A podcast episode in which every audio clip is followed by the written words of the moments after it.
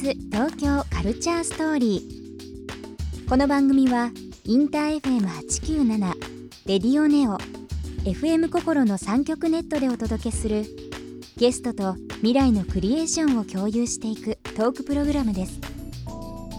案内役はビームスコミュニケーションディレクターの土井博。志今週のゲストはこんばんはクリス・ウェブよしこです。今日はクリスさんのお気に入りの東京の街について話を伺っていきますビームス東京カルチャーストーリー今夜もスタートです Beams. Beams. Beams Tokyo Culture Story. Beams Tokyo Culture Story. This program is brought to you by Beams. Beams. ありとあらゆるものをミックスして自分たちらしく楽しむ。それぞれの時代を生きる若者たちが形作る。東京のカルチャー。ワクワクするものやこと。そのそばにはきっといつもビームスがいる。ハッピーな未来を作りたい。カルチャーは世界で一番面白い。ビームス東京カルチャース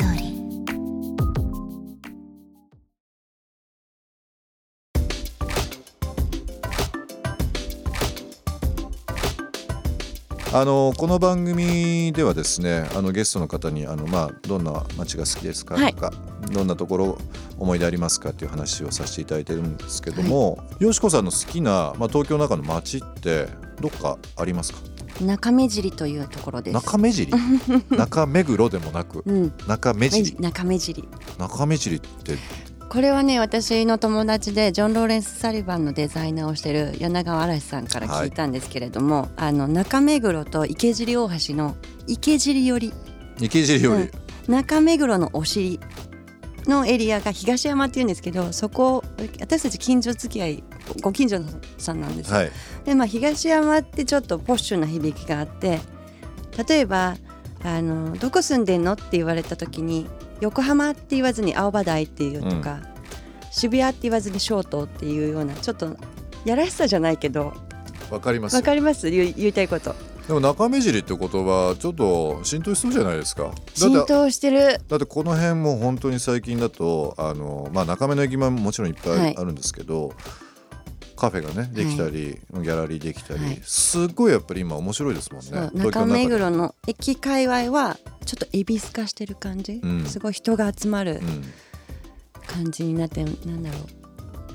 ローカル感が失われつつもあるんですけど、うん。でも東山は、まあ、中目尻っていうところはまだそれがあってじわじわと面白くなってるところです。これ今年にかけてみんな言葉にしちゃうんじゃないですか中目尻。まあゆるくやっぱり5年ぐらい前からいろんなお店がね、うん。美味しいご飯屋さんできたりだとか。あのもともとまあビームスもそうなんですけど、はい。こう駅とかうん。駅前にお店を作るっていう概念よりははい、ちょっと離れたちょっと離れたねところ、うん。何かそういったところで人が集ったり、うん。何かことが生まれたりだとかっていうこと。もちろん多分その野人的な部分とか いろんなことを考えるとあるかもしれないですけどやっぱりでもカルチャーって、うん。そういったところから始まるっていうのがなんか東京っぽいなと思うんですよ。確かにね。いろんな意味で、うん。だから今のその中目尻って言葉もらいましたけど、やっぱりねそのいろんな人が注目して、うん。いろんな現象が起きて、うん。後々振り返るとあこれがきっかけだったんだっていううん。その街の出来方カルチャーの生まれ方っていうのがすごくあるなと思うんですよ。ぱり葉山とかもね昔その70年代とかはねその湘南ライフっていうのがあってサーファーが集まってっていうのがあったの70年ぐらいですかね一番ピーク。最初のピークだったっていうのね、生まれた年が私79う年、ん。昔の雑誌とか見るとあ。70年代後半ぐらいにやっぱり湘南特集あったりとかするんですけど今ってまた違う意味でうん。湘南葉山とか、ね、鎌倉とかブームじゃないですか。それは単純にその観光地だとかそのサーフィン行くとかっていうだけではなくて、もうその暮らしという部分。でねなのでまあ本当にまあ中目尻もですけど、はい。まあ、今の感じ方と、うん。もしかしたら5年後10年後絶対違うねすごい変わってるかもしれないうん。ですよね。あのまあえー、と昨日ですけど、はい。ニューヨークの話させていただいて今日はまあ東京、まあうん。エリアでいうと中目尻の話させていただいてますけど同じやっぱり、まあ、規模感でいうと、うん。ね世界的にも大きい街東京とニューヨークですけど違いって、まあ、いくつかある中でも違いってどっか感じたりします？ニューヨークと東京。ニューヨークと東京の違い？東京は全部あるんじゃないんですか、ん。私だからロンドンと東京が近いかなと思ってて。なんかアメリカってこうアートはニューヨーク政治はほらワシントン、はい。こう分散してるけ、ね、IT はシアなんだっけ？シリコンバレーみたいな。シリコンバレー。でも東京もロンドンも全てがそこにあるから、うんうん。勢いで言うと私は東京の方がやっぱ強く感じるしチャンスも落ちてると思うし。東京って、まあ、確かにコンパクトな街でもあるんですけど、はい。多分やっぱり世界的に見ても、まあ、治安面だったり、うん。あとまあ食事、うん。まあ、人もそうですけど、結構音楽っていう人いますよ。なんかこう音が面白いというか、東京の音楽。そう。れは日本の音楽。まあ、日本の音楽も含めてですけどなんか東京の街って、まあ、あの渋谷でいうとうん。宇田川町というところがあって、やっぱりレコード。昔からやっぱりね、レコやったりだとかもしますしミュージックバー的なのもやっぱりすごくいいとこもいっぱいあるし、あの海外の人から見るとやっぱりねあの特にこうゲストが、来ますようんね来、てうん。いろいろ案内すると、うん。どこ行きたいですかって昔だったら例えば六本木行きたいとか新宿ゴールデン街行きたいとかっていうのあるんですけど最近特にその若い世代、うん。海外から来る若いそのデザイナーさんとかアーティストとか聞くとどこ？渋谷ですねやっぱあねやっ対ぱり渋谷。うん、やっぱりこう映画の影響とか、まあ、いろんな多分ラストイントランスレーションもそうですしね。結構いろんな映画で渋谷のスクランブル中心に紹介されたりあとは本当に多分人づてでうんあそこの音がいいよとかあそこのねへー。バーがいいよっていうのはよく聞きますね。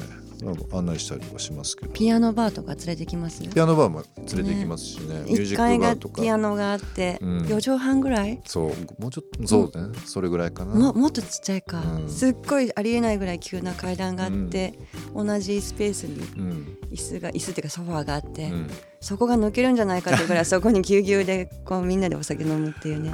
真っ赤な空間で、えやっぱりその東京のなんかその昔のねうん、建物的に昭和だったりだとか古き良き東京と今の東京の若者うん現代の若者がこう混在してる場所っていうのがすごくやっぱり面白いんでしょうかね。ね、コンパクトさがまたいいんでしょうね渋谷の、ビームス東京カルチャーストーリー。では、えーここで1曲。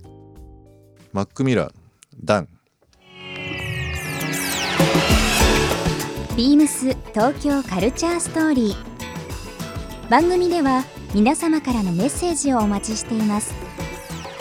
メールアドレスは beams897 アットマークインター FM.jp ツイッターはハッシュタグ beams897 ハッシュタグ beams 東京カルチャーストーリーをつけてつぶやいてください。明日もお楽しみに。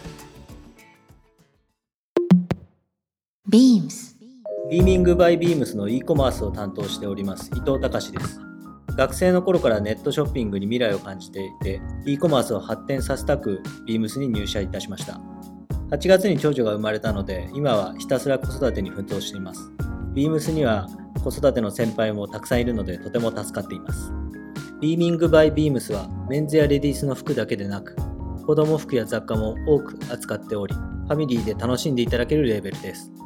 子供ができた今、その魅力を改めて感じています。Beams 東京カルチャーストーリー Beams Tokyo Culture Story. This program was brought to you by Beams.